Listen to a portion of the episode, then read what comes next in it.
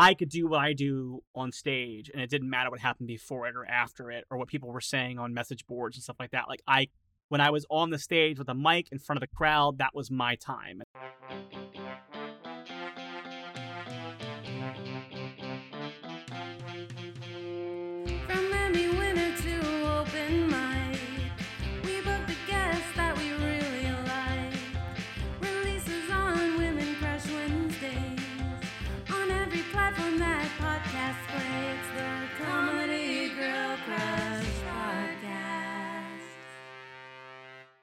Everyone, welcome to Comedy Girl Crush Podcast. I'm Kate Siegel. I'm Nikki Urban, and our guest today is the amazing Riley Jess Silverman. But before we get there, Nikki, how you doing? I'm doing really well, Kate. I'm like, I'm on a real upswing these days. I feel like 2 weeks ago, two and some change, I was like, oh, I hate my life. Like, not really. I knew that I didn't actually hate my life, but I was having a PMDD. And sometimes I get like, I was like just a rolling panic attack, crying in my bed. So whenever I like, oh, I'm doing really well, it's like, oh, I really am, because I know what that feels like to not be okay. Is it, so you get it every month then, right? Oh yeah, every single month. I have now just prepared myself that like I'm gonna have like 1 or 2 days that are gonna be like, oh yeah, I'm like to the point of like suicidal ideation. So yeah. Like I really like have to self-manage and like take care of myself in those. I was gonna say, moments. How do you prep for that, knowing that that's gonna happen? I usually, actually, you helped me a lot. Yeah, you helped me during that, because I was like, I'm going through a tough time, and you were like, we can go easy on you on these things, or like we can, you know, push things a little bit that you needed to get done, like, and yeah, so good to know. Yeah, I'm rarely helpful. No, so.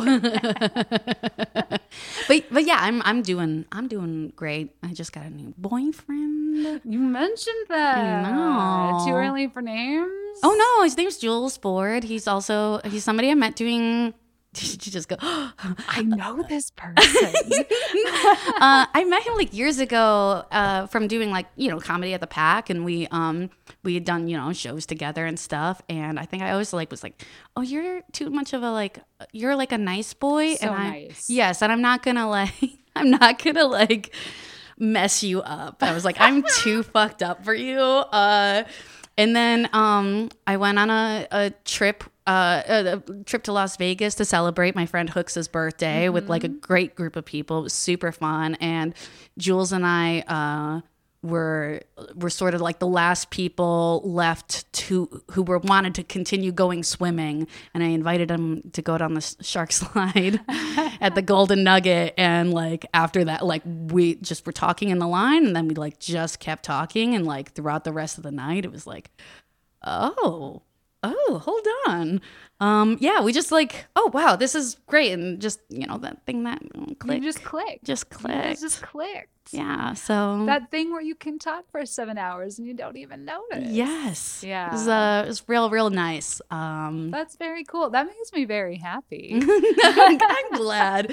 That seems to be the general consensus.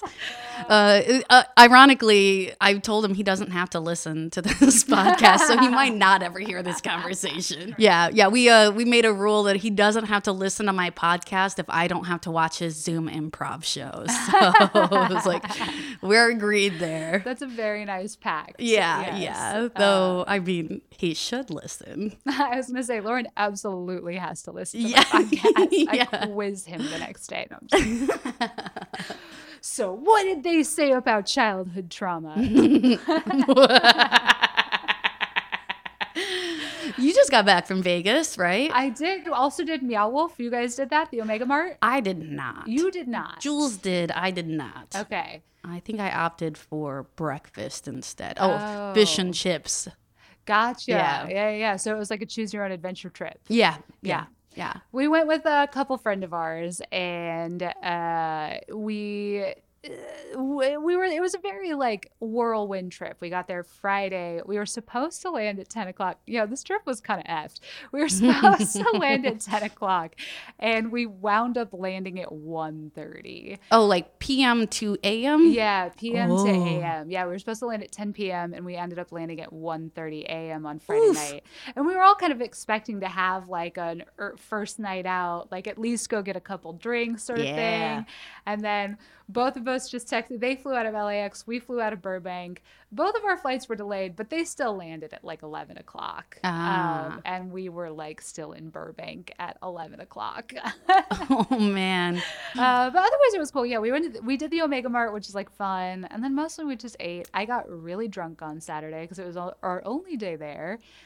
We went in the pool at our hotel, which was a wave pool, which I will say when you're drunk, like a wave pool's kind of a good time because they only run the wave like it's like very intermittent. It's like once every 1 minute or sometimes every 2 minutes. So you never know when to expect it. And then you're just swimming in this pool and then all of a sudden you're like, oh, the wave! Exciting every time. What you got comedy wise coming up? Nothing specific in the pipeline. I'm writing. I'm working on a web series with a friend of mine from the pack, like Abate. Nice. How about you? What do you have coming up? This, of course. Our podcast.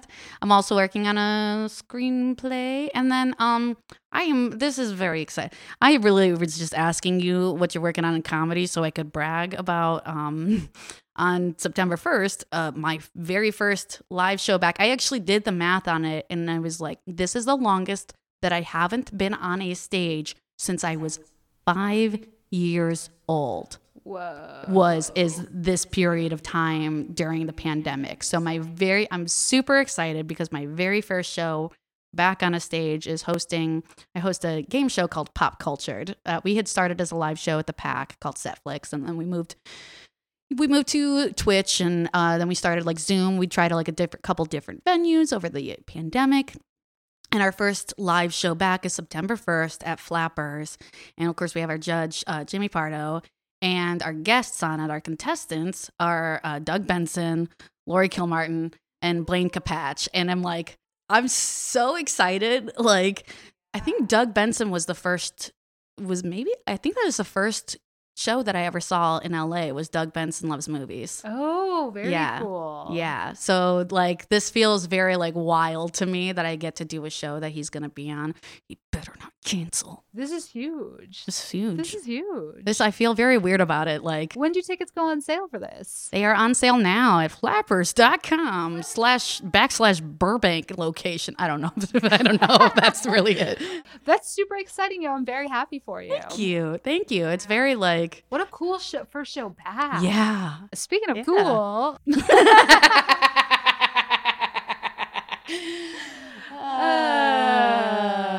We're going to talk about a raffle. This is a new thing we're doing. You may have noticed this is also a new segment. We're changing up the format of the podcast a little bit. And part of that is at the end of every episode, we are going to be promoting a raffle. This month's raffle is going to be the prize we are offering is a copy of Madison Shepherd's comedy album, Good Night Silver Lake Lounge. Yes, and all you have to do in order to be entered into this raffle is rate and review us on Apple Podcasts. Yeah. Super simple. Yeah. Sally. Just 5 stars because that's what it is. Hey, Kate, let's get right into our interview with Riley. Riley, it is so amazing to have you on the program today. You are just incredible. You I love your Twitter. I love all of your nerd stuff. All your opinions, I think, are spot on. It's so cool to have you. I'm done talking. Forever. Thank you. That was very flattering. It's very nice to open up a show hearing how great you are. So thank you. I can go now. I can wrap up. That's all I needed to hear. We explicitly invite people on to flatter them and tell them how much we love them. And have crushes on them. And we have a big old crush on you. Oh, yeah.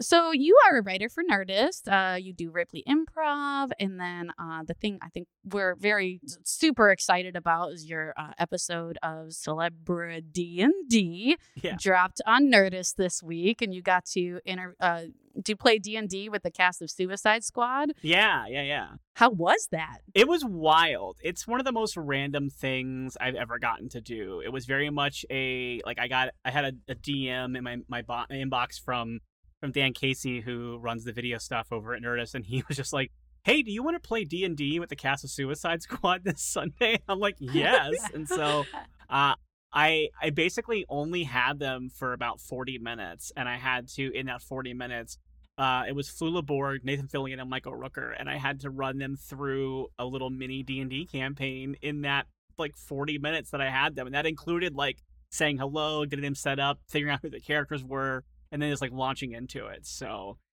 it was something. And how long does a normal D&D campaign last? Oh, they can go for hours. I do a show on Saving Throw show. That's a D&D show. And we do 2-hour shows, and we're pretty on the lower end of that. So, and a lot of times podcasts will be an hour, but they usually are edited down after a couple hours of play. So they'll cut out a lot of the dice rolls and stuff that would take a lot of time up, or a lot of the people thinking about what they're going to do. They'll cut that out and just get the momentum going. But Critical Role, which is kind of the gold standard of D&D shows, they'll have episodes that are 4 to 5 hours. In fact, they recently did their finale of their second campaign, and that was a 7-hour live stream, which is... Oh my gosh. Well, they pre-recorded it because they're doing pre-recorded during COVID, but still, it was 7 hours of live recorded show. And it's bonkers to me that someone could it took me, I watched it the night before, and I went to bed during it, and then I finished it the next day when it was being rerun. In that morning, I put it on and finished the other part that I had seen, I had missed out on. So, yeah, that's 2 Titanics. Yeah, or one. Oh shoot, what was that? With The Irishman? The Irishman. Yes, thank you.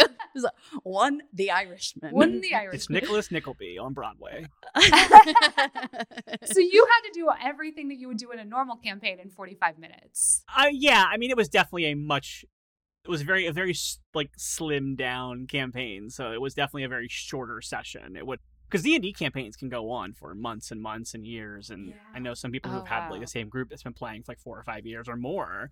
So, but there are a lot of D&D games can be called what are called one shots, where it's all a self-contained story that ends in the one sitting. So I definitely ran a one shot, and it basically just, there's a storyline that's in the starter kit for D&D. And so I ran that, but instead of running it from the point of view of the heroes that the players normally play as, I played it from the villain's point of view that so when you very begin the starter kit for D&D, the sample campaign that comes with it is this campaign called Lost Mines of Phandelver. And at the very beginning of it, your party gets ambushed by goblins who have kidnapped the people who hired you, and you have to chase after them and rescue them. And so I had them play as the goblins who kidnapped those two people. And so that was kind of and it just fit for me with the Suicide Squad angle and the fact that I knew they were going to be a chaos crew. So I just was like, y'all are 3 goblins, and you're trying to kidnap these 2 people, and have at it. So, oh my goodness! So if I've never played D&D, would watching this show be a good introduction into it? Oh, I don't think so at all. No. I think it might be a little bit it might give you a really stripped down idea of what a D&D game is, but So I think I was telling this off before we started, but basically, the way that we did it was they were doing their press junket for Suicide Squad. And for those who don't know what press junkets are, it's essentially, if you've ever seen an interview about someone talking about their upcoming movie and they're sitting in a room next to a poster of their movie, they're probably at a press junket. Nowadays, they've been doing them online through Zoom because of, I don't know if y'all heard, but there was a thing happening in the last year. I think I heard about that, yeah. So we did this at press junket. So they had been answering questions all day to press and the media, and then suddenly my face pops up, and I'm like, "Y'all ready to play some D&D?" And we played D&D for 40 minutes, and we didn't talk about Suicide Squad at all. So it was just a fun, silly promo thing that we did. Oh my gosh, I bet that was so fun for them. Yeah, I think they liked it. I think the funniest thing about it is when I first start talking about it, you can even see it in the video, is that Nathan Fillion is actually very excited about it, and you can tell he really wants to play D&D.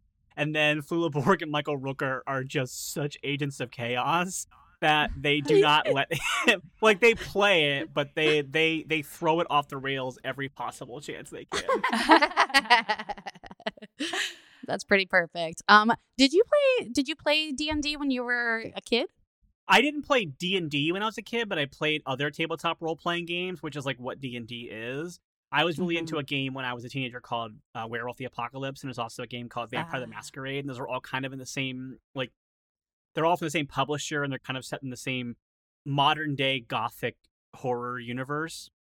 Yeah. So I played a lot of that when I was that age. I didn't really play D&D proper until I was a little bit older. I played, like, clones of D&D. There was a whole bunch of games in the, like, 90s that were, like, takeoffs on D&D or D&D-style games. I played some of those in the 90s and the 2000s. I didn't really get into actual D&D. I played a couple times, but I didn't truly deep dive into it the way that I have in the last several years until a few years ago when the 5th edition came out and it kind of started getting a little bit more notoriety, because there's a really big intimidation factor, like a gap at the very beginning of starting to play it, where you feel like, oh, I can't do good at this game because I don't really know what I'm doing. And then it takes a little while to get over that. And then once you do, you realize, oh, nobody playing this game knows what they're doing. And we're all kind of just having fun as we go along. And I kind of like self-gatekept for a long time about it because of that. And then when I actually like let myself into it, it was like, oh my God, this is actually super welcoming and super fun and exciting. And like, there are definitely like any hobby, there are garbage people who will gatekeep you and be obnoxious about it. But like, they're not fun to play with anyway. So people who are fun to play with are super welcoming and actually love bringing in new players and seeing that excitement as people like learn stuff for the first time. And that's really good to know. I always wanted to play D&D. But I think the same thing, like I self-gatekeep on myself where I'm like, I don't know enough to even start. And I've played a few I like to do I've gone on a couple like podcasts or like shows. Like I was on Game of Game as like, oh, the person who's doing an RPG, tabletop RPG, but who knows nothing about tabletop RPGs. Yeah. And it was really, really fun because the people there, you're right. It was like, you know, like Becca was really, Becca Scott, who was the host of Game of Game, really nice about it and did not make me feel like it was like, oh, there's a purpose for you here as well. Because people do like to like teach. Yeah. You. And I guess it's just everything, right? Like everything has that like beginner, you feel like crap thing, trying to like that gap of knowledge. Yeah, like as you were saying that, it was making me think about, I think that a lot of people have that relationship with comedy, right? Is like if they weren't like a comedian when they were growing up or knew what they were doing, like they felt, you know, weird about trying to do comedy. And I think, you know, there's a lot of similarities in there, or at least in my experience, I think that was the thing I kept from myself the most, which is like actually trying comedy. Ooh, yeah. Yeah. That's actually a great transition. Let's talk about what it was like growing up and when you figured out that you wanted to do comedy. So you grew up in Ohio. Yeah. What was that like? Did that, influence you? It's hard to be like, oh, here's what being from Ohio influenced in my comedy, because I don't really know. I don't know what else, you know, like there's lots of people from Ohio. Right. They didn't all become comedians. So I don't know if like being Ohio specifically makes you be a comedian, but I grew up in like kind of a suburb that ate a rural area. Like I grew up like on the very border of like, there was always a farm behind my house for a long time until it became subdivision later on in my life. And then, like, the very, like, the town that I grew up in was called Pickerington, and it used to, like, the joke was, like, Picktown, Hicktown, and we were the last, like, suburban area on the outskirts of Columbus, Ohio, before it just became rural farmland.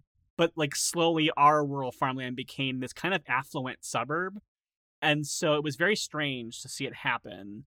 And so that was an interesting thing, and so I was I grew up as the child of, like, a pretty stalwart like labor union person. My dad was like the vice president of the AFL-CIO in Columbus, Ohio, and Franklin County, and was always very like pro-labor and pro-unions. And so I grew up in a very like Democrat household, right? But I lived in an area that was extremely what we would now call red. Like it was very Republican. Yeah. It was very conservative. And it's because of the combination of like affluent suburbanites who would vote Republican, but also like set in their ways rural, like farm type town people. So I always felt a little bit like the outsider. Like I remember like there was always like a Republicans club, like a young Republicans club at my school. There was no young Democrats club at that era. Like that kind of thing would happen. And also I was like a closeted trans kid and I never came out during school. So I always had, it's one of those things where you're like, you're not out, but people know there's something weird about you and they torment you because of it, even though they can't quite put their finger on it, but they just know. That's like this phenomenon that I think a lot of closeted kids understand, and especially maybe trans kids, because you're always kind of inside yourself. You're kind of playing a character a little bit, so you're always off to everybody. And that's not maybe the case for every trans person. I'm sure some people were like, no, it was great. I just didn't want to be that person. But, you know, whatever. That was my experience with being and then especially in the like 80s and 90s where it wasn't really talked about as much yet. So a lot of language around queerness was still pretty new. Like I remember when Ellen came out, it was a really big deal. And we didn't really talk about people being gay until then around my area, at least. When we had like teachers who were closeted, who were like, not closeted. I had like a teacher who was essentially married to another woman who was a teacher at a different school. And it was like a big deal when you'd see them out in public together. Like, did you hear their, like, people like, other kids like whisper about it and mock it. So that's kind of the environment that I grew up in. And so I was always a little bit of a weirdo. And I did a lot of theater stuff. But I was never like the lead. I was never like the main character or anything. I was always like very small parts or people in the background, but I would be like comedic roles and character roles.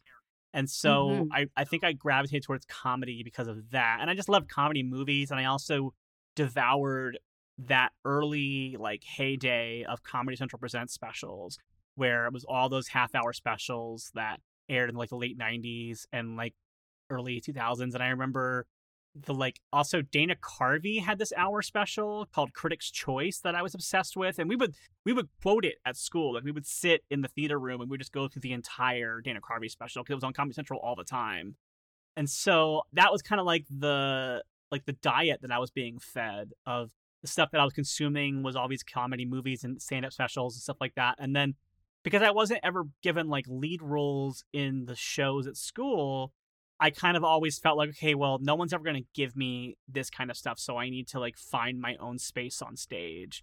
And so then I knew that I wanted to do stand-up. And I remember the special particularly that really like strangely like made me just watching a special like, this is what I'm going to do. And it was David Spade's special, Take the Hit, that was on HBO.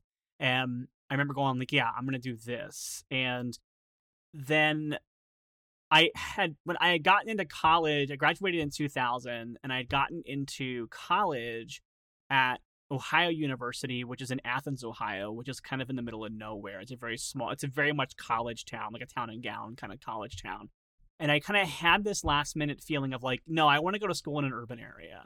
So then I like switched to Ohio State last minute, and then I started going, and I was commuting to school instead of going off to college, and I started it took me a few months, about 6 months of being in college, to actually work up the nerve to try stand up. So in my freshman year, it was February of my freshman year, so it was actually 20 years ago this year that I went to my first open mic and tried it, and I loved it immediately. And it was really hard at first, but I had a pretty natural affinity for it to begin with. Like I excelled pretty quickly in my local scene. Like I did really well in a couple of comedy contests that we had. And within like the first 6 months of doing it, I had won a spot as a house MC at the Funny Bone in Columbus. So that really kind of like pushed me up quickly. And then I kind of stayed in that spot for a really long time. Like I struggled with taking it from I think that I like, it's almost like gifted kid syndrome where like you spend so much time and then you get to this level and you don't really know how to do the work to move up to the next spot. So I never like really moved up to where I wanted to go. And then I also, during that time period, like the first, I'd say like decade that I was doing stand-up, I was extremely struggling with my identity because I knew that I was like, you know, trans, but I didn't know how to like word that I didn't see a path for myself to live as myself and be out openly as myself and also continue to do comedy. Eddie Izzard was around. Like she was already out doing comedy, but she was still identifying as using male pronouns at the time and also using the word transvestite, which was very different than how I identified. But like, because like I saw her special Dress to Kill, I think that was 99 or 2000 when that came out. So that was like a very formative special for me in that era of my life, and I devoured it, but I never thought of it as something that I could do for myself. So I didn't come out until like 2009. So I had been doing comedy at that point for about 8 years before I finally came out. Was that kind of a game changer for you? It was kind of actually the culmination of a game changer. I had kind of had this period about the year leading up to that where my act, so my act had always been very joke oriented. It was always very like, I'm a clever writer kind of comedy. And I used to be like kind of adamant about it, like kind of like stubborn of like, it's my personality, doesn't matter. It's jokes. The jokes are great. The jokes are solid. I'm a great joke writer. And I realized it took me until about a year before I came out to really start putting my personality in my, I had like some real life experiences that I then, I think as I started so young and I didn't have any life experience to write about. So it was just, all I had was my ability to write jokes. Right. So then when I finally did start living some real life experience, I started putting that personal stuff into my act. And that started really like resonating with people. And suddenly my comedy became so much more about me as a person instead of these like, I'm a great joke writer, you know, like if Twitter had been around when I was like early Twitter, when it was a fun place to go and make jokes around, like when I first started comedy, I think I would have killed on Twitter. But then I hit a point where I finally started really being personal, and that was working a lot more for me. But then I kind of hit this wall where I was like, well, how honest can you be on stage if you're hiding this big part of who you are?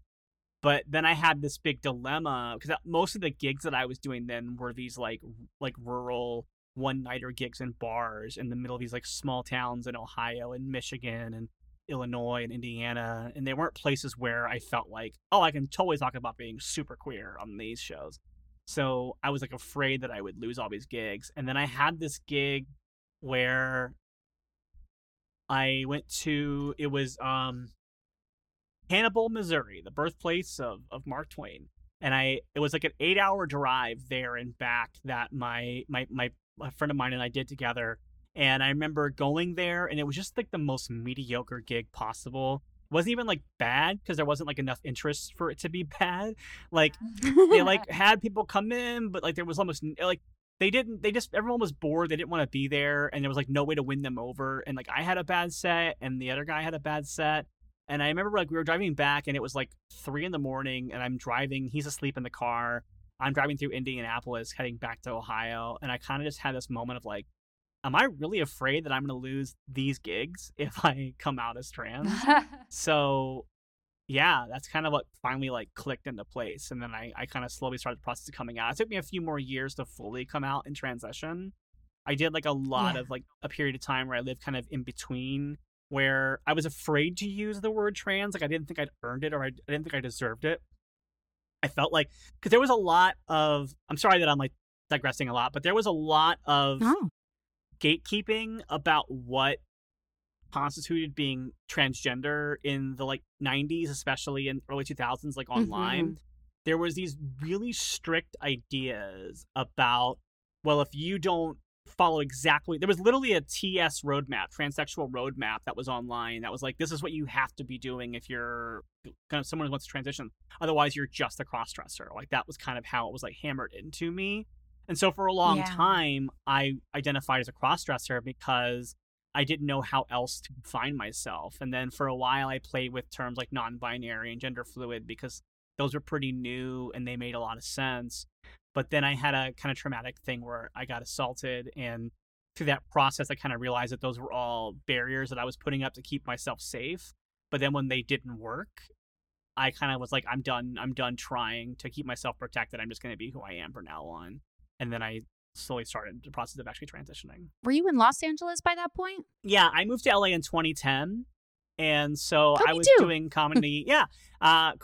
I was doing comedy and it was funny because there was about 2 years where I was doing comedy where sometimes I would do shows in women's clothing and there are times I wouldn't. And people are so, it's fascinating how much when you're queer or you're unusual looking, that's all people see of you. Because I would go to shows and the only real difference between myself in one show or the other was I might have makeup on or a skirt or something. And people legitimately thought that I was two different comedians and one of us was stealing the other one's act because they just didn't see me as the other person. It was like, actually, really funny. And it took a lot of people, took me a long time to realize that I was the same person, even though I never changed my stage name or anything. But you're actually the first. Well, I guess now we know about Eddie Izzard, but you're the first trans comedian that I knew or like was in the community. And honestly, you opened up a lot of doors for people. Genuinely, like I know people who have, you know, come out since you came out, and you opened up those doors for them to like know that, oh yes, this is this is okay. Like I don't know. I think that's amazing because there's so much danger. You know, like there can be so much danger, and so I think that's amazing. Well, thank you. It's weird for me to think of it that way because I feel like it's nice to feel that way.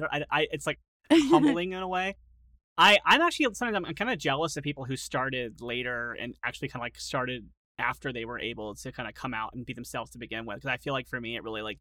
It definitely torpedoed the act that I was doing then, and it kind of torpedoed my career. I kind of had to like start over from scratch, and I think I said the next half of my career kind of almost as if I had started from brand new, and in a way that's exhilarating. You know, as an artist, it's really fun to kind of have to like rebuild your voice on stage and like learn what you're doing. I think I eventually kind of burned out on it a little bit. I think there was a certain point mm-hmm. where I felt like I had painted myself into a corner where I could only talk about being trans on stage, but I also didn't want to anymore, because also I could feel people like deciding for themselves that they couldn't relate to what I was talking about, even when I was saying things that were pretty universal, and like clicking off. And maybe like, you know, there are people who are doing it still and are doing great. So I don't want to say it can't be done, but I felt like the diminishing returns. I felt like I was working uphill to where it kind of stopped being enjoyable for me a little bit. You have this really funny joke on your stand-up album that's just like a really quick joke where you say, I live in LA, which is supposedly more progressive or something like that. And it's just that supposedly, like I was saying to Nikki earlier, your comedy, that album in particular, it feels very timeless. Like everything you're saying on that album could be said yesterday, like literally yesterday, and it would still be relevant. And I think especially that supposedly, because like I think people more and more now we see it, it's like more apparent now to a lot of people because of the way that our city officials are handling a lot of the city problems. We're like, oh, being liberal doesn't actually mean what we thought it meant or whatever. And I feel like you have a very unique perspective on that. Like you were thinking about that in 2015, and that's like something you were feeling that early, and it's very cool to me. Thank you. I mean, cool to me to like hear that observation. Sorry, it's not cool that LA sucks. Yeah, I think that comes from being someone who I think that LA has only in the last couple of years really started to come around on like trans stuff, and so I think that. I felt like an outsider in LA at a time. Like, I mean, you know, not to get too dark, but I got physically assaulted in Los Angeles for being trans. Like I was targeted. So it's frustrating whenever people talk about like, I got really mad one time online cause I was talking about something. I can't remember what even set it up. There was a gay man from the middle of the country who like was calling me privileged for being in Los Angeles where it's safe to be queer. And I was like, I've literally been assaulted here. Like, don't tell me where it's safe to be me. Like, it's not. Like, people think that coastal cities are more safe, but there's also a lot more people and a lot more mixed ideas. And so you can definitely still have a lot of violent things towards you. Like, it was really frustrating for me at that point. But so, yeah, that album is really interesting because I talked about earlier about my early material that was very observational. And a lot of that is on the album. The album is very much kind of a half and half. It's half a collection of my favorite bits from when I was first starting comedy, and then like my favorite bits that I was doing at the time I recorded the album. And I actually structured it on purpose as like a journey through my timeline a little bit. So it's really fun to look back on that now because I've grown so much since I recorded that. So I think even things that are on that album about myself feel really dated, but it's fun to hear that like certain things about it are still so timeless. So thank you. Yeah. Very cool. So you're also part of Ripley Improv. Like, when did you start branching out of stand-up only and into other things like improv and, you know, sketch and, I don't know, do you do character stuff? Not really. Like, I realize I haven't really seen you do anything. Every time I tried to do a character, they didn't really hit very well, so I just kind of didn't try to keep doing it. But I moved to LA intentionally at the time. At the time when I moved to LA, UCB was like the king of alternative weird, like non-mainstream comedy, I should say. And I moved to LA because of UCB, because all the comedians on podcasts that I was a giant fan of were affiliated with UCB, like Paul F. Tompkins and Maria Bamford and Jackie Cation and Jimmy Pardo and Jen Kirkman and people like that. And so I really wanted to be part of that group of people. And so that's kind of why I came to LA. And then I started taking classes at UCB for several years. And that's another situation where nobody else was openly trans at the time when I was going there. And I would say that like I felt way more like put in a box there than I did in stand up with it. And so I spent about 2 years doing it, and I had a lot of bad situations of transphobia or like people thinking they were funny and clever and doing things that were kind of cruel. And so I fell out of it, and I didn't think that I was welcome in improv for a long time because of it. Because I was explicitly told by like coaches and like UCB teachers and people like that that I couldn't go on stage looking unusual like I do because that would distract the audience from anything I was doing in scenes and stuff like that. That was really tough as someone who can't help but look unusual or live in the closet. That's like the only two options that I had. So I kind of ran back to stand-up for a long time. And it was kind of the mentality of, well, when I'm on stage doing stand-up, I control everything. I control the conversation. So I can be whatever I want to be on stage.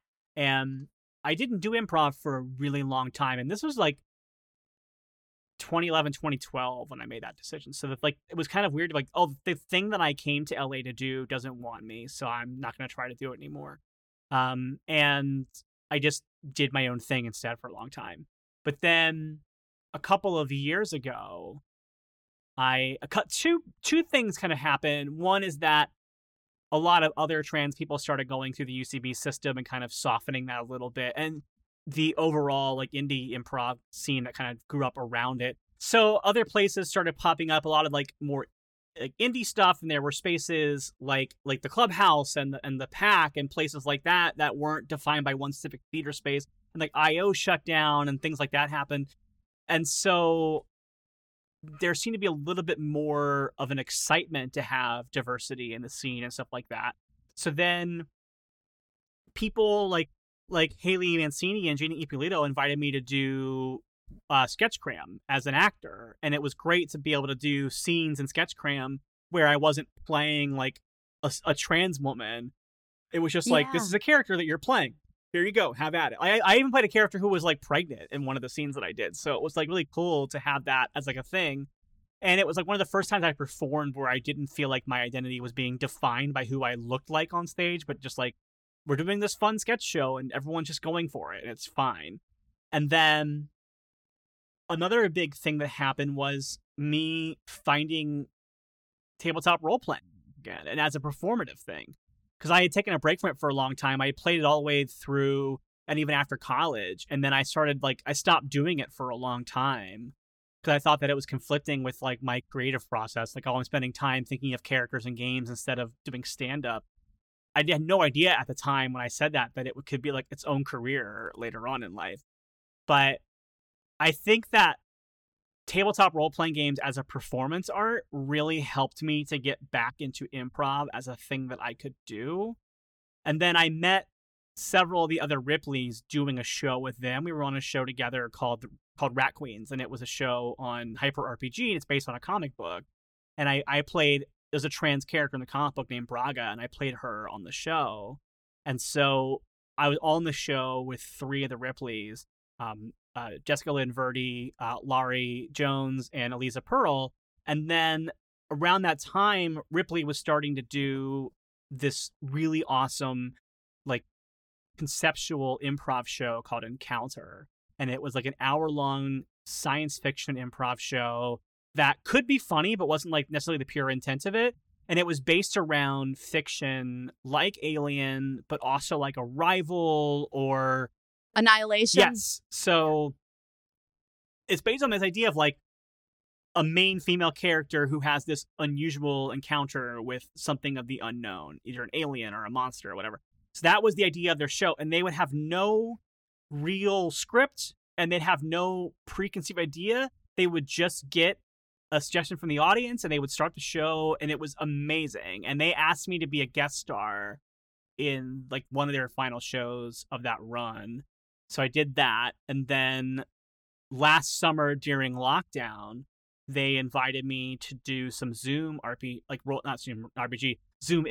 with them. They did a series of Zoom improv shows based on like YA novel concepts called Wasteland, as in like Teenage Wasteland. So that was really fun. And then they invited me and several others to join the official roster back in January, I think it was, this year. So yeah, my journey back into improv was very much like finally feeling like I was welcome in it, because for a long time, I didn't feel welcome. And then I probably stayed away out of stubbornness longer than I wasn't welcome anymore. Like I was probably welcome for a long time, but I like was so mad about how I was treated and how I experienced it that I didn't let myself enjoy being back into it. But luckily people... I feel like that's totally fair, right? Like it's... hard. I can only imagine how hard it is to get over feeling like you're like explicitly not welcome in a community. And I'm just going to say, to have stand-up be the more welcoming community is not a good look. Well, I don't know if I think that stands more welcoming community, because I think part of why I haven't been doing it as much lately is because I feel like it's not as welcoming as it used to be. Oh, okay. But I also think it's just because I think as a form, I knew it so well and I felt so in control of it that I was able to do what I like I could do what I do on stage, and it didn't matter what happened before it or after it or what people were saying on message boards and stuff like that. Like when I was on the stage with a mic in front of the crowd, that was my time and that was my ability to and I knew how to control the room. So yeah, but so now you're before we started the interview, you were saying that you were taking an indefinite break from doing stand up. Tell us about that. Like, what made you decide to take a break from it, and like, how are you feeling? It kind of comes to what I said earlier about feeling like I was kind of painted into this corner where I didn't feel like I had a lot more control anymore over what I could talk about and when, and I felt like I wasn't having fun with it anymore, and that was the big. I'm sure that like a younger, hungrier version of me would have found a way to talk about what she wanted to talk about on stage. But I felt like I started having a level of anxiety about going on stage that I hadn't had since I was in my early 20s when I was first starting, that slowly made it less and less fun each time to do it. And I was dreading every show that I was going to do ahead of time in a way that I never had in a long time. And I just had this it was really starting to drain on me. And I would hope that shows would get canceled so I wouldn't have to do them. And then I actually, I had a show that ended up having a blast at, and I really had a lot of fun. And then the next day, my father passed away. And not that I think that's a weird segue, but that's the last time I remember doing a show where I don't want to be here. I don't want to be here. And then I did it and it was great. And then the next day my dad passed away and I had to go to Ohio and deal with that. And then I just didn't want to get on stage for a while. And then the next show that I had booked was a show in Ohio that I would do every year at Christmas time, that my friend Nikki booked back, a different Nikki, booked, spelled differently, booked in Ohio, that was called Holidames. And the whole idea was it was a bunch of women doing comedy at Christmas time. And it was kind of an excuse for all the women who had left town to come back and do a show together every year, especially me. And I usually headlined it. But my dad usually came every year too. And so the rest of that couple of months, my dad died in early November, I was like, I don't want to do the holiday show this year because I don't want to do this show that my dad always came to that he wouldn't be at. And I finally told Nikki, who ran the show, I'm like, hey, I don't want to headline this show this year. I'll do it, but I want to do a show, a shorter set earlier in the night so that if I don't feel like I can do it, I can drop out and I'm not ruining the whole show. And also, so I don't have to deal with the whole thing. And yeah, that ended up being fine, but it was very hard to do. And I think I did stand up 2 more times after that. And once was at a con. It was a Doctor Who con that I go to every year. And it was a gig that I had booked the year earlier. So I long before my dad even got sick.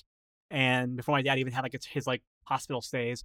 And yeah, between I did one other show at the Good Night in Burbank, and it was one where, like I said, I was so anxious beforehand, and I went on stage, and normally I'm very good at channeling my anxiety into energy on stage and using it and like riffing and having fun with it. And that night, like every trick in my book failed, and I just ate it on stage, and I had a miserable time, and I like got mad about it, and I just wasn't having fun. And yeah, I just, you know, I remember when I was younger doing comedy, and I would talk to people about it, and I would say, like, if you think you could be happy doing anything else, like, you should just do that, because this is like a thing that like will, it requires so much of yourself, and you have to put so much of yourself into it that if you're not getting that return, like, don't make yourself miserable for years hoping you'll be successful, because even if you do get successful, like, you spent decades of your life being miserable. So what was the point of it? And so I really had like a, you know, to use the phrase, a come to Jesus moment at that point in my life where I'm like, you haven't been excited to do this in at least 6 months.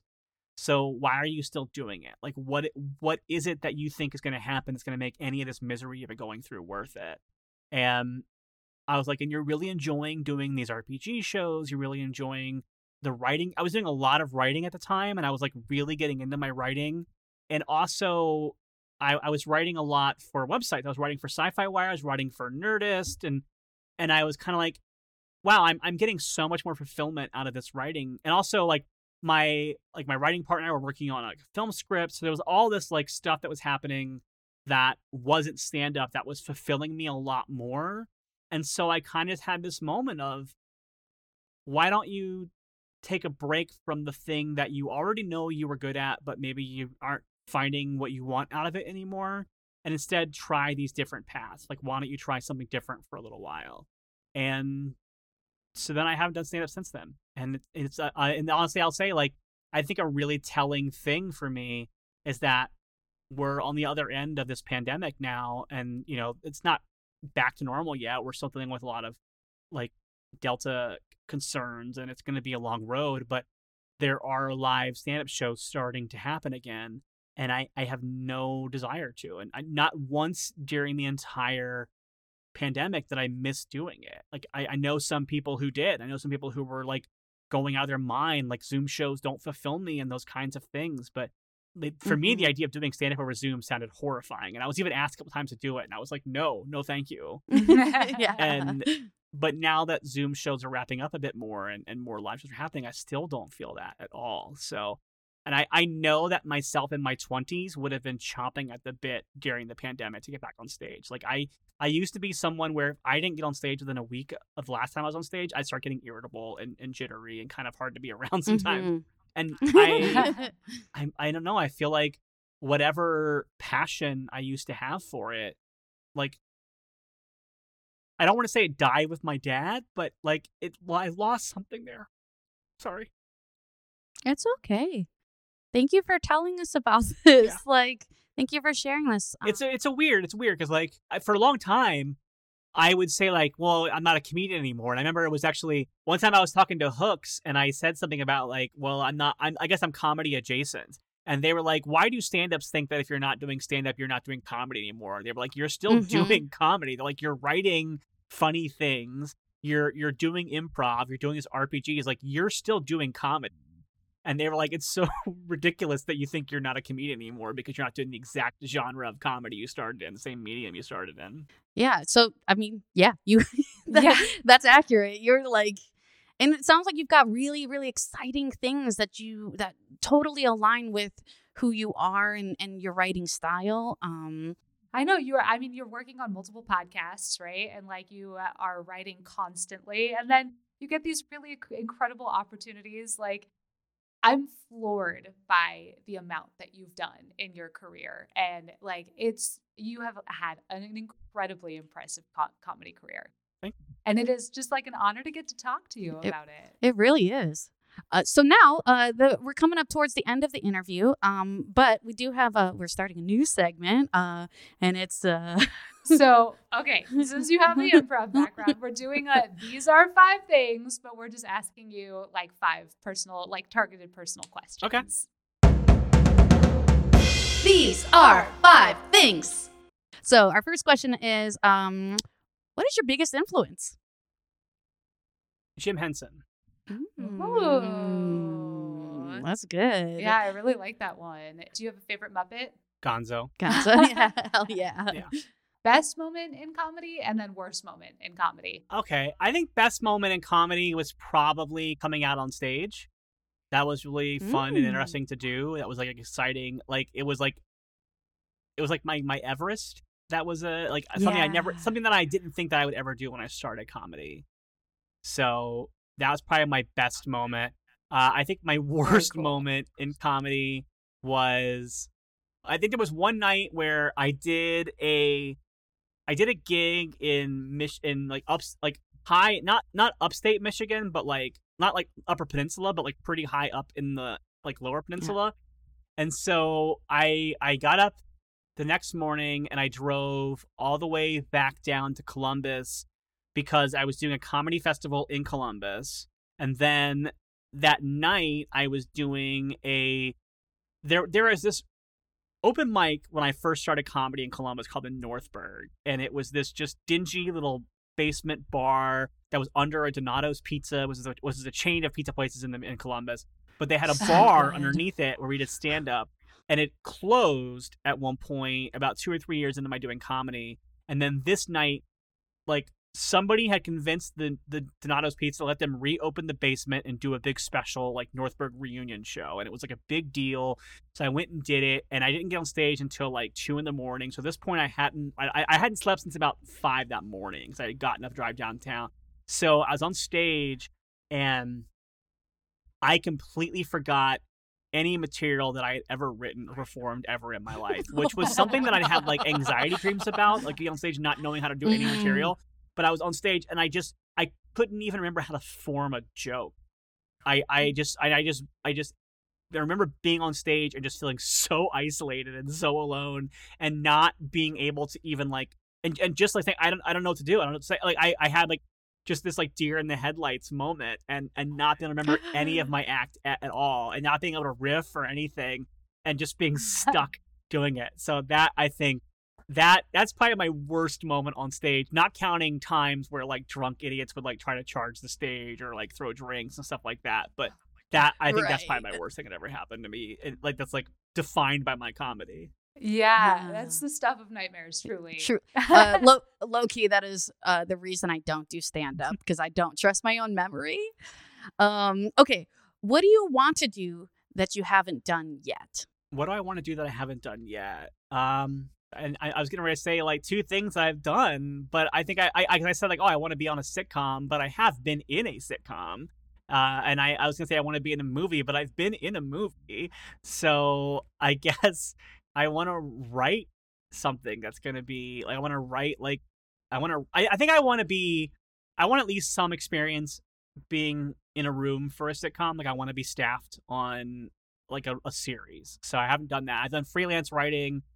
Things that I have written have been filmed for television or for something, but I would like to be staffed and be in a room and have that experience. And I preferably post-pandemic, so I can actually be physically in the room with other people riffing and joking about stuff and ordering lunch and goofing off, that kind of thing. I know I don't have that experience. I'd like to have that. Mostly it's about the lunch, huh? I've heard that before. Do you have a specific show you'd like to write for?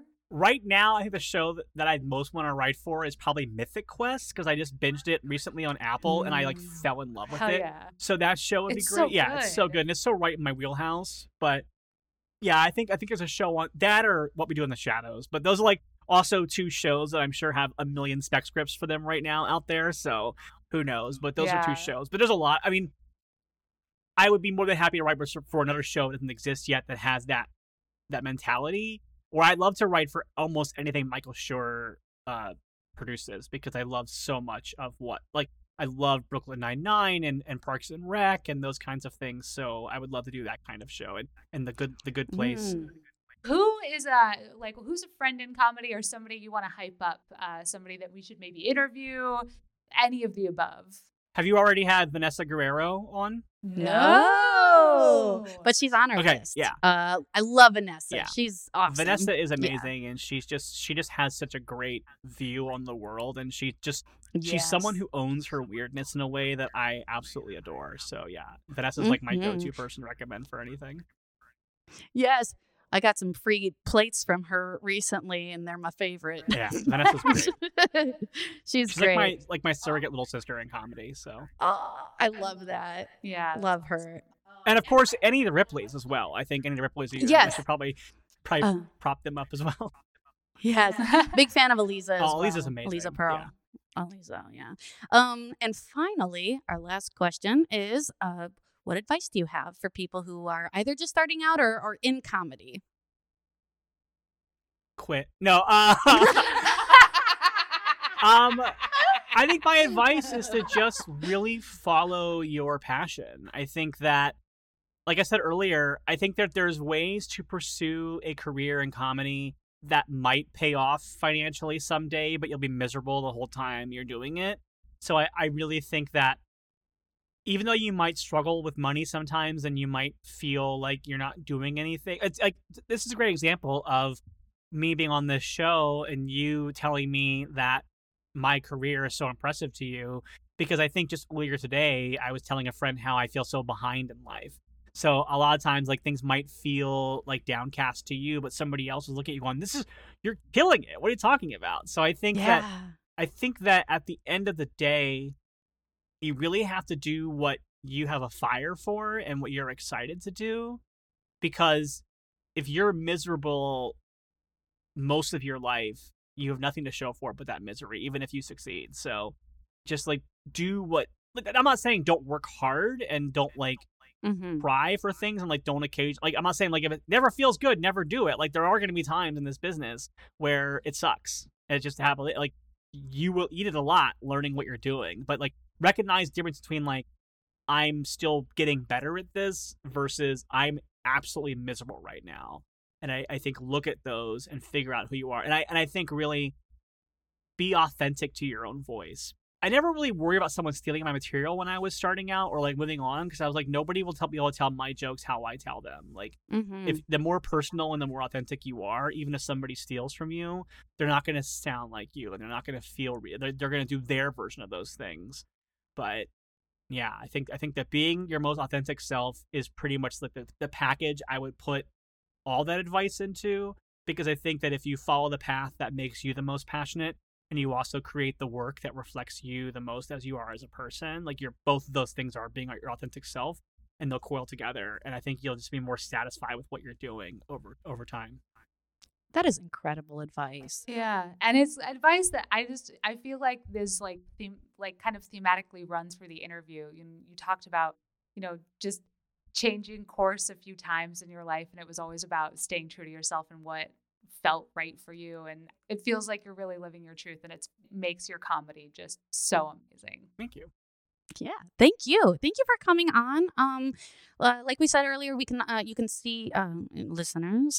You can see Celebrity D&D, which dropped on Nerdist this week. And is there anything else coming up that you would like for people to check out? Yeah. So Ripley Improv is always worth checking out on our YouTube channel. And also we have a Twitch channel, twitch.tv/Ripley Improv. We're in between shows right now, but we have a second season of a show we did called Heartbeats that's coming up in September. And Heartbeats is a fully improvised medical drama. So it's a hospital drama, soap opera, improvised show. And I joined the cast late in season one, playing the trans sister of the main character, which is really fun. But then also the show we did right after Heartbeats first season that just wrapped its first season is a show called Slay that Eliza Pearl created. And the premise of Slay is that we are all monster hunters and we're in a debriefing after a mission. And over the course of an episode, we will improvise and design a monster together and bring up the case of what this monster was. And it was a really fascinating show. And Eliza did a lot of work with us ahead of time to make sure that we weren't digging into common problematic tropes of monster stories and like really understand like what we were creating as monsters and like how we defined a monster and like what made us scared and how that would build into what the monsters we created were and what their purpose was. So it was really fun, and we had some really interesting plot things that shaped up over the course of that first season. So that show and the first season of Heartbeats can be watched in their entirety, both on our Twitch channel and on our YouTube. So I highly recommend checking both those out, Heartbeats and Slay. So, and then prep up for Heartbeats season 2. Awesome. Heck yes. Well, thank you again for joining us. Yeah, Riley, thank you so much for being here. It was awesome to have you. I appreciate you making time for us and for joining us this evening. It's very cool. Yeah. Thank you.